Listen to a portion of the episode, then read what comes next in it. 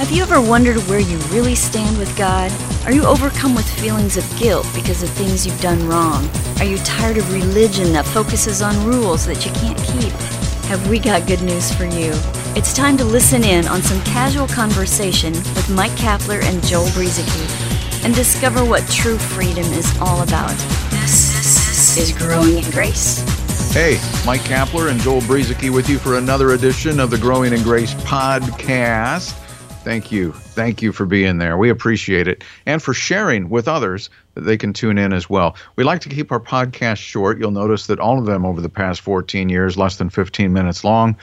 Uh, you know, sometimes that means we, we have to break up our, our thoughts a little bit from week to week. But we're kind of living in that day and age where people are just, they're busy and, you know, uh, obviously people who are, are kind of hungering for, for more of the good news are going to are going to want to uh, get as much of it as they can, but many people today are just trying to get what they can in, in little bits and pieces, kind of like we're, we're sort of like the drive through of podcasts, I guess, right? and yeah, and the good thing too is that, you know, in this day and age of binge watching and binge listening, since our podcasts all are so short, if you do have more time, and we've got almost 700 podcasts that you can go back and listen to, uh, you could certainly, and I know that people have told us that they've done this, whether they're working out or driving or doing housework or whatever. Uh, you can kind of binge listen to us, listen to two or three or four or more podcasts uh, in a row. And uh, that's just one way that people have told us that they've uh, been listening to us. So uh, you're certainly not limited to one podcast per week. We've got plenty of them that you can go back to at growingingrace.org. And I'm I'm always amazed at how many people we've heard from over the years, especially these days because there are so many more of them, who, who say they've they've gone back and listened to all of them, or or they're in the process of it, and even in, in on some occasions, people listening t- through all of them a second time or more, hmm. mm-hmm. and so um, that's uh that's fascinating to me. yeah, me too. Yeah, and even even as a uh, former driver, you know, I, my former way of living for many years was as a, a, a courier, and I liked listening to podcasts, but I my own attention span, I can't listen to something for too long, but I do love listening to people talk about the grace and the love of God. So that's kind of cool. Well, we've been we've been um, talking about the words of Paul in Galatians and some other places. We've brought some um, some a bit of Romans in, some Hebrews in, and uh, but we're talking about this thing where Paul had told these Galatians, these people in a, a town called Galatia, that they were foolish, that someone had bewitched them, and he said that what happened was that he had told them the gospel. He had been there and he had told them the gospel, righteousness by God's grace through faith. It's not by works. It's it's nothing that you can do. But yet some people had crept in and kind of had shared a false gospel with them of mixing in the law, mixing law into this gospel, which is no gospel at all, mixing the law into it and saying that they needed to okay, sure, you've been saved by grace through faith, but you need to keep the law in order to maintain this thing and, and be perfected. In other words, you were saved by grace through faith, but your flesh needs to keep this thing up. You need to do fleshly works and deeds to keep this thing up. And so Paul contrasts all this and says it's not that. You can't do that. You can't mix these two things together. The law is not of faith.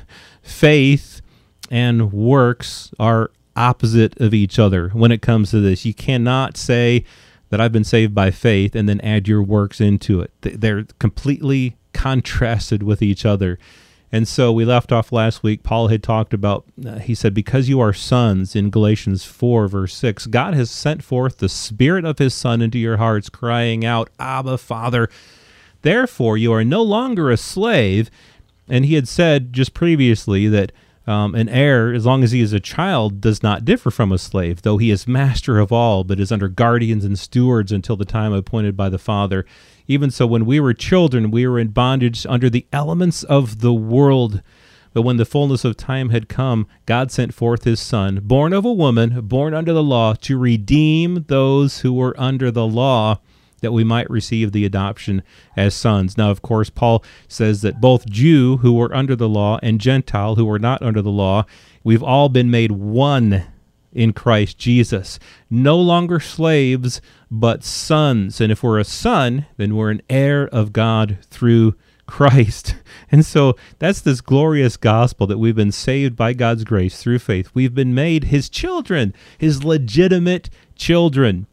Whoever you are who are listening, if you've believed, you can say, despite what your works have ever been, whatever your history of works is, good or bad, if you've believed, upon the Lord Jesus Christ. You've become a son. You've become an heir of God, an heir with Christ Jesus, and, and, an heir through him. That's your literal identity in Christ. That's something you can celebrate every single day.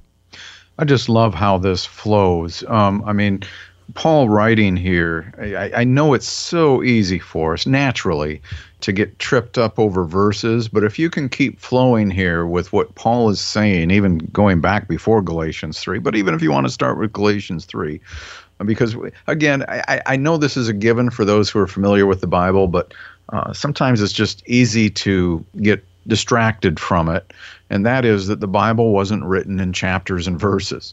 And so Paul has this flow going on from where we started where we started a few weeks ago in Galatians chapter 3 and now into into chapter 4.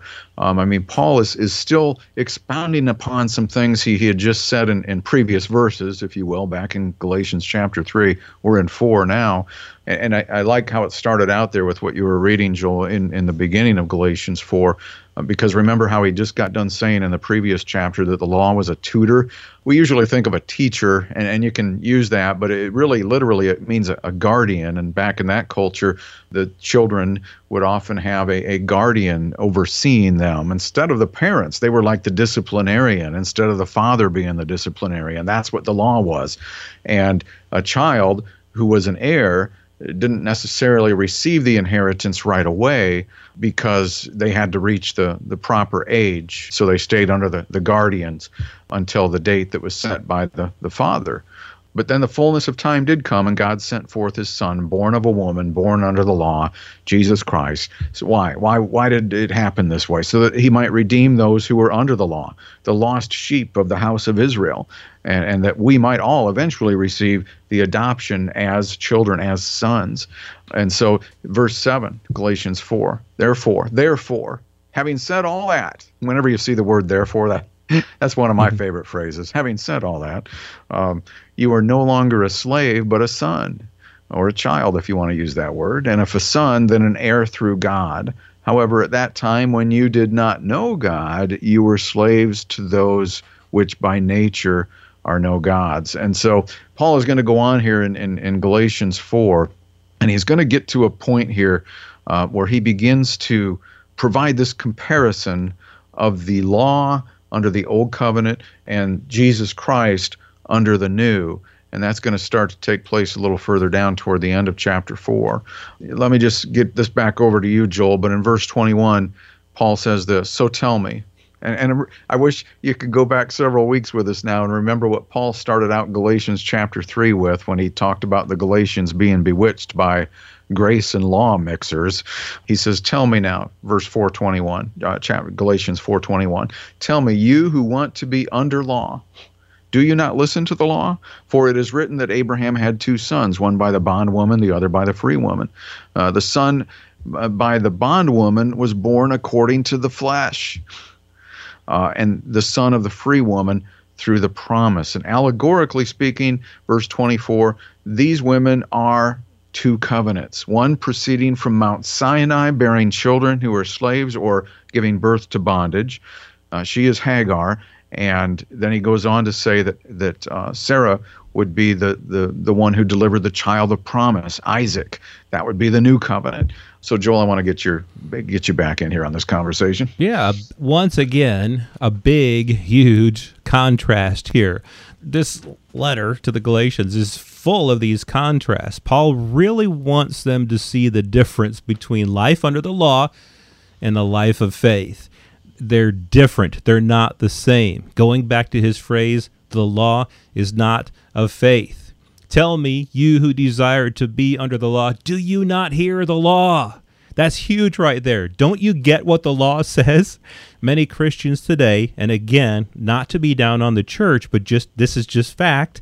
Many Christians today don't really know what the law says, and so they think that well, okay, we the law is in the Bible, we need to live by the law faith is mentioned in the Bible, so we need to live by faith. And so they mix these things together.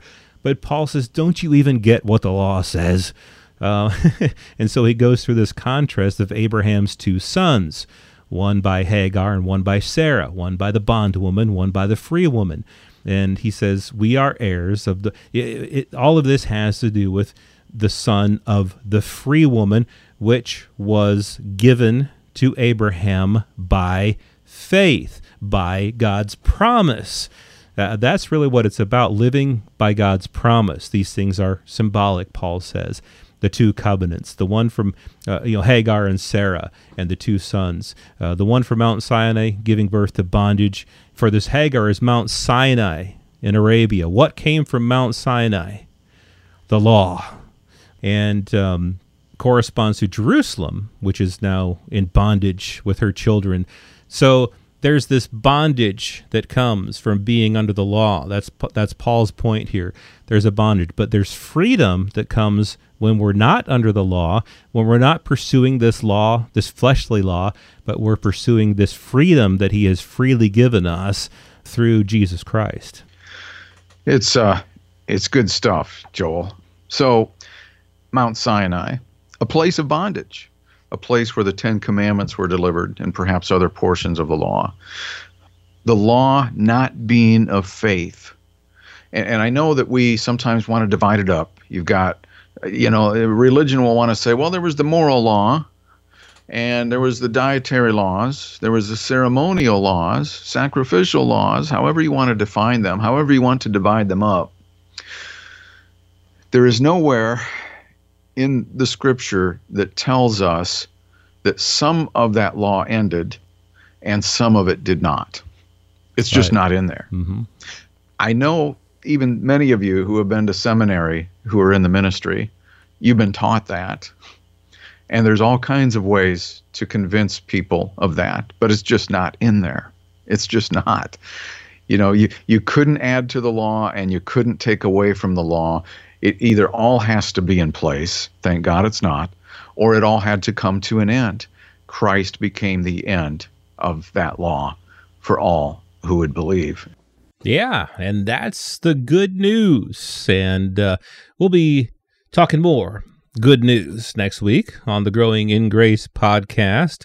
This week, of course, we were talking about how we are children of inheritance. We're not slaves under the law. The law brought guilt, it brought bondage, it very much brought a lack of freedom. Paul said that he thought it would bring life, he thought there'd be freedom in it, but it uh, only brought death and it brought bondage. And so we'll talk next week more about being set free from this bondage, the bondage of being under the law. So that's coming up next week on the podcast, Growing in Grace, at growingingrace.org. This has been Growing in Grace with Mike Kapler and Joel Brueseke, heard online through various internet sources around the world each week. To access hundreds of past programs, visit graceroots.org. Share it with a friend and listen again next week for more Growing in Grace.